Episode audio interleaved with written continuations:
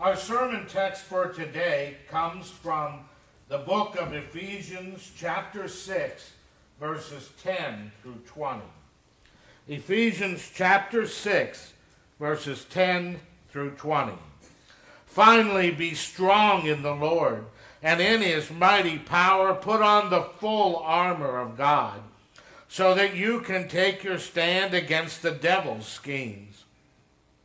For our struggle is not against flesh and blood, but against the rulers, against the authorities, against the powers of this dark world, and against the spiritual forces of evil in the heavenly realms. Therefore, put on the full armor of God, so that when the day of evil comes, you may be able to stand your ground. And after you have done everything to stand, stand firm with a belt of truth buckled around your waist, with the breastplate of righteousness in place, and with your feet fitted with a readiness that comes from the gospel of peace. In addition to all this, take up the shield of faith with which you can extinguish all the flaming arrows of the evil one. Take the helmet of salvation and the sword of the Spirit, which is the Word of God and pray in the Spirit on all occasions with all kinds of prayers and requests. With this in mind, be alert and always keep on praying for all the saints. Pray also for me, that whenever I open my mouth, words may be given me, so that I will fearlessly make known the mystery of the gospel, for which I am an ambassador in chains. Pray that I may declare it fearlessly as I should. This is the word of God for the people of God.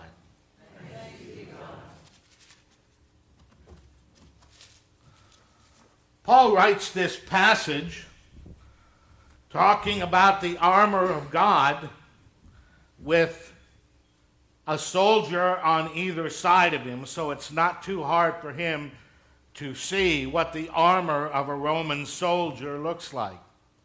Paul is in prison, and prison for him would not have looked like what we think of, where you're put in a cell and the doors are locked. For Paul, he may have been in a house, he may have been in something a little bit more substantial, but his real prison was being tied to or shackled to two Roman soldiers, one on each side. And so this is what Paul is doing. And so he decides to look at what's going on in his life and see what God can teach us from that. So he's talking about the armor of God. And the first thing he tells us about putting on the armor is that we need to practice. Now, when you join the military, they don't say, okay, here's your gun, here's your helmet, here's all of your stuff, now go off to war. The first thing they do is they get you together with a bunch of other people who have not a clue what they're doing, and they teach you how to march. What does that have to do with anything?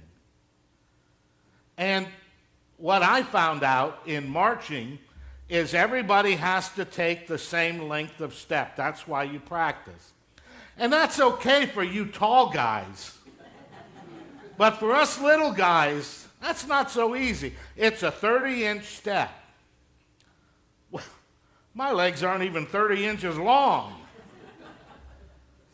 I buy a size 30 pants and I have to roll them up.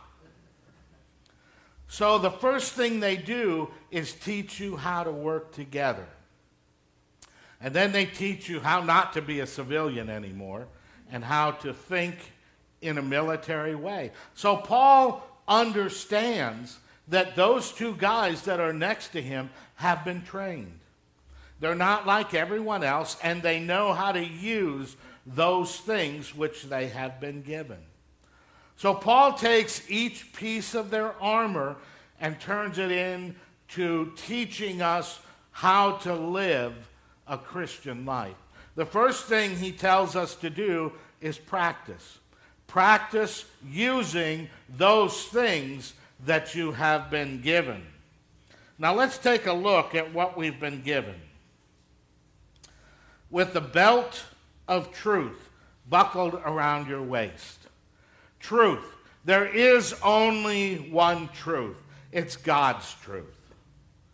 Now, in our society today, people try to tell us that there's all kinds of different truths. That's not new. That's not new at all. That's been coming around and around and around again and again since pretty near the beginning of the world. You may have heard of a guy named Socrates who told us about how we could understand truth. And then it just keeps going over and over again. The problem is, if truth keeps changing, is it really truth? So the only thing that doesn't change is the truth of God. So that's what holds everything together. It's what holds all of the rest of our armor together because the rest of our armor isn't any good if it's flopping all over the place. As I said, I've just been writing a Bible study on David and the story of David and Goliath Saul puts his armor on David, who's a young boy, probably about 15. Saul is a full grown man, probably close to six feet tall, and the armor doesn't fit. David can barely walk, let alone fight Goliath. So we need to practice with what we've been given. We need to understand how to use it and how it works. So, the most important thing in our armor is understanding that the Word of God is truth. And the armor won't work if we don't believe that God's Word is truth. The next thing is the breastplate.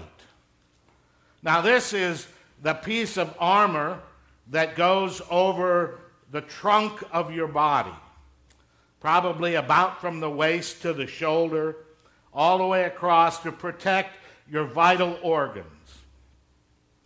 Very important. If somebody puts a hole in your heart, things don't work. But the, that's the truth of our spiritual life also.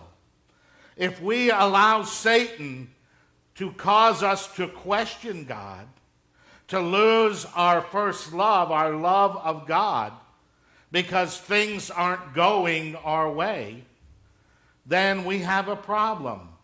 So we have this breastplate, the blessed breastplate of righteousness. And righteousness means to be right with God, to live a life that is right with God. So that's the next thing that's important for us. First of all, that God's truth is the only truth.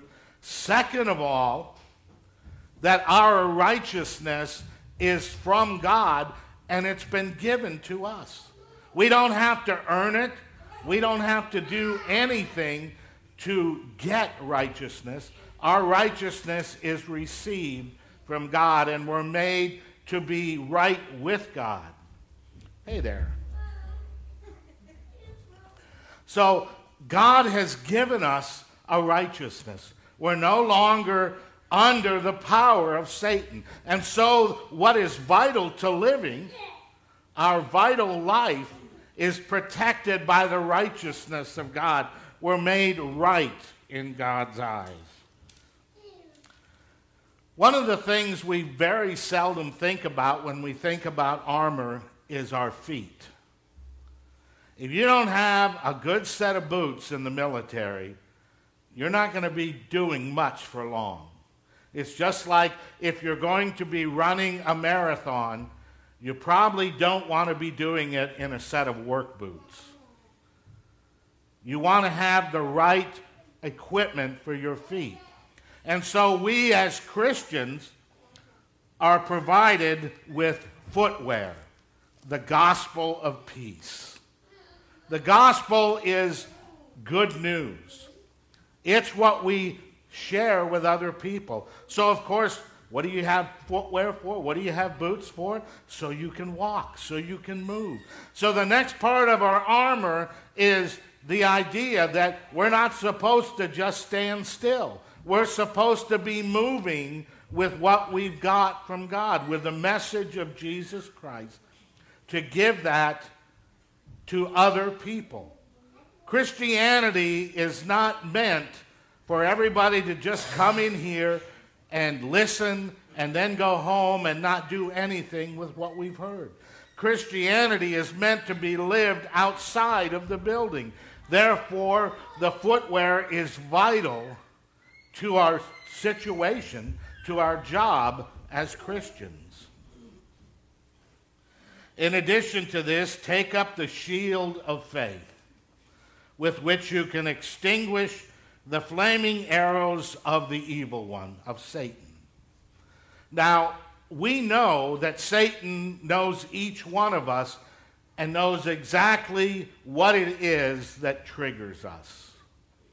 What is it that gets you upset and causes you to struggle? Each one of us, for each of us, it's different. For me, and I've told you before, it's those people who are out there on the road who haven't been trained by me. They just don't understand how to drive. Now, there's a lot of other things that frustrate me these days. But Satan knows what it is in our lives that causes us to struggle, what causes us to make wrong decisions. And so he's always shooting these here, Paul calls it darts. He's talking about this shield. And that's another reason why I picked the hickory nut this morning. Because the outside of a hickory nut is soft. Not real soft, it's kind of hard, but you could easily chew it off. Uh, anybody want to try? I have a couple more in my bag. But then once you get through that, then it's hard. And that's exactly what a Roman shield is like. Now, oftentimes we think of a Roman shield as being round. The Roman shield wasn't round, it was rectangular. It was about two feet wide by about four feet long. And what they learned to do was to interlock their shields together and actually make a solid wall, which is why the Romans were so difficult to defeat. But this shield had two layers on it. The outside layer was a layer of soft wood, a, a, layer that the arrow would go into, and then underneath that was a harder wood that would actually stop the arrow from going through. So when the arrow went into the soft wood and got stuck in the harder wood, the softer wood would actually put out the fire. So it wasn't a problem. And it wouldn't bounce off and hit the guy next to you. It would go into the shield and stay there. So this shield doesn't deflect things onto other people, it stops the attacks of Satan on you. But the wonderful thing about our shields as Christians is they also protect one another. When the Roman army interlocked their shields, it was not only in the front, but they had it all worked out that the guys along the front would interlock their shield to the front, and then the second and third rows would put their shields on the top so that you, it was like a turtle shell. And they were protected from anything that would come at them. And that's one of the things we need to remember about Christianity. We are not alone. This is a battle we're not fighting on our own. It's a battle that we're fighting with one another, and we can support one another. We can help one another. We can pray for one another because that's also part of what Paul tells us that we're to do. The helmet of salvation and the sword of the Spirit. Why is the helmet important? Yes, it protects your head. Yes, it protects your brain. So, in a battle, it's a good thing to have a helmet that's going to protect you. Why is that important for us spiritually? Because we need to understand that this armor is real. We need to understand that God is real. If you don't believe in God's truth, if you don't believe in God, if you don't believe that God is capable of saving you, protecting you, providing for you, how in the world can you live a Christian life? So, one of the most important things to understand is who God is and what God has for us and what He means for us to be able to do. Sometimes I think we overthink things, especially when it comes to God. One of the best things to remember about God and His Scripture and His teachings is it's not supposed to be hard. Don't overthink it. Believe that God loves you and cares for you and He's provided you with all that you need. It's when we start to overthink things or actually think we're smarter than God that we run into problems. So the helmet of salvation reminds us I'm saved. I'm one of God's children. There's nothing Satan can say that can take that away from me. There's nothing that Satan can do that will take that away from me. Sometimes we need to be reminded of that. This last year was a time when I think we needed to keep reminding ourselves hey, God's still in charge. God is still here. God is still God. Remember that. And that's why the helmet of salvation is so important the sword of the Spirit. Now, a sword has two purposes. And the sword they're talking about here of the Roman soldier is the small sword he would wear on his side. It's for defense, but it's also for attacking.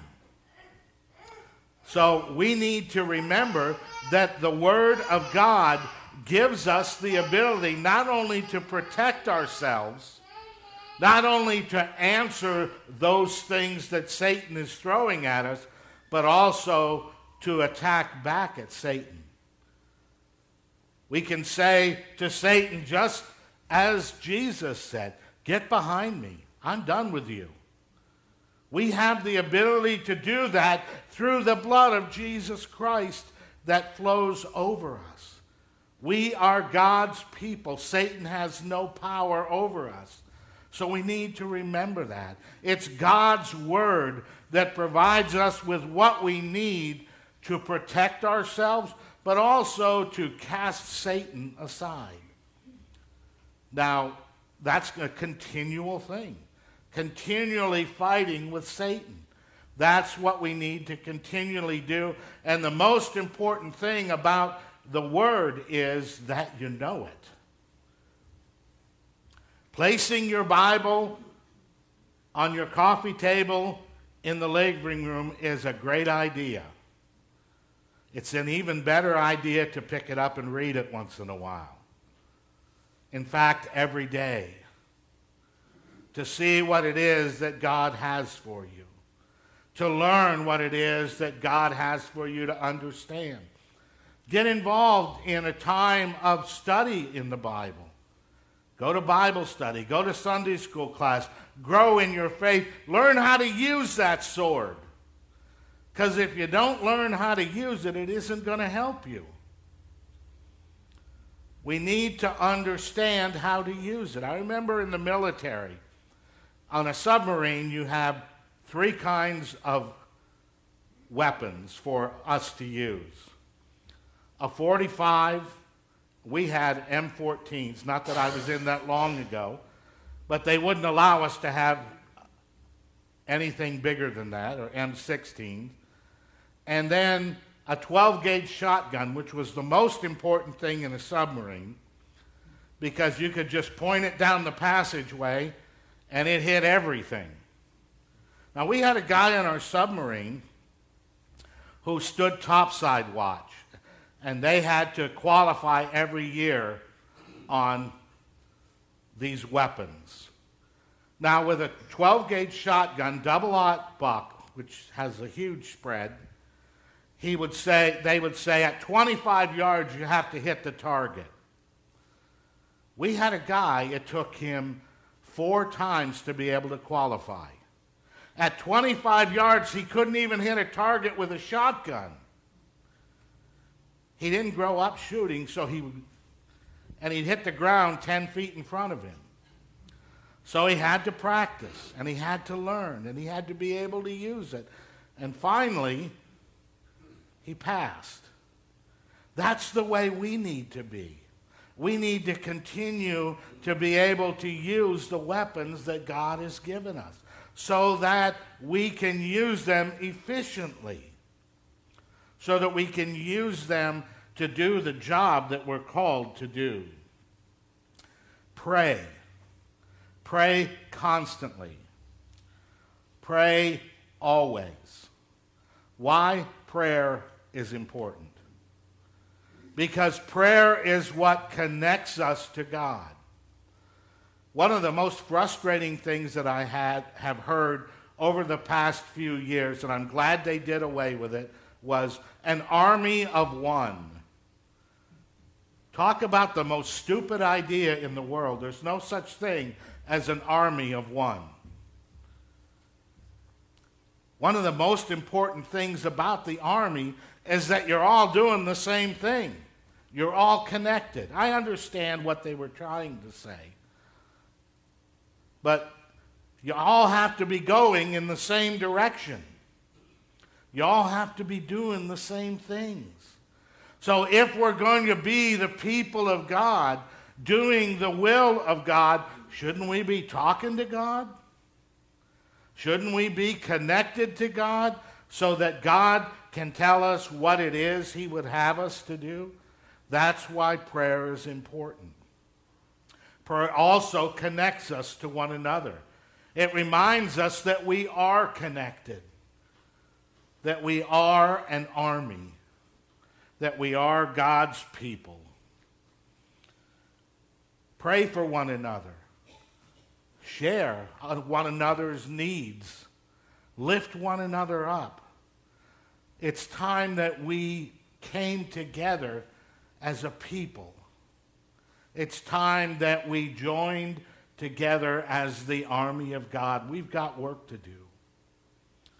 There are people who need to hear about Jesus Christ. There are people who are under attack from Satan. We have all that we need to protect ourselves and one another. The army works when the army is connected to the leader, and our leader is God. He's provided us with everything that we need. So let us put on the armor of God that we may be God's army. Amen.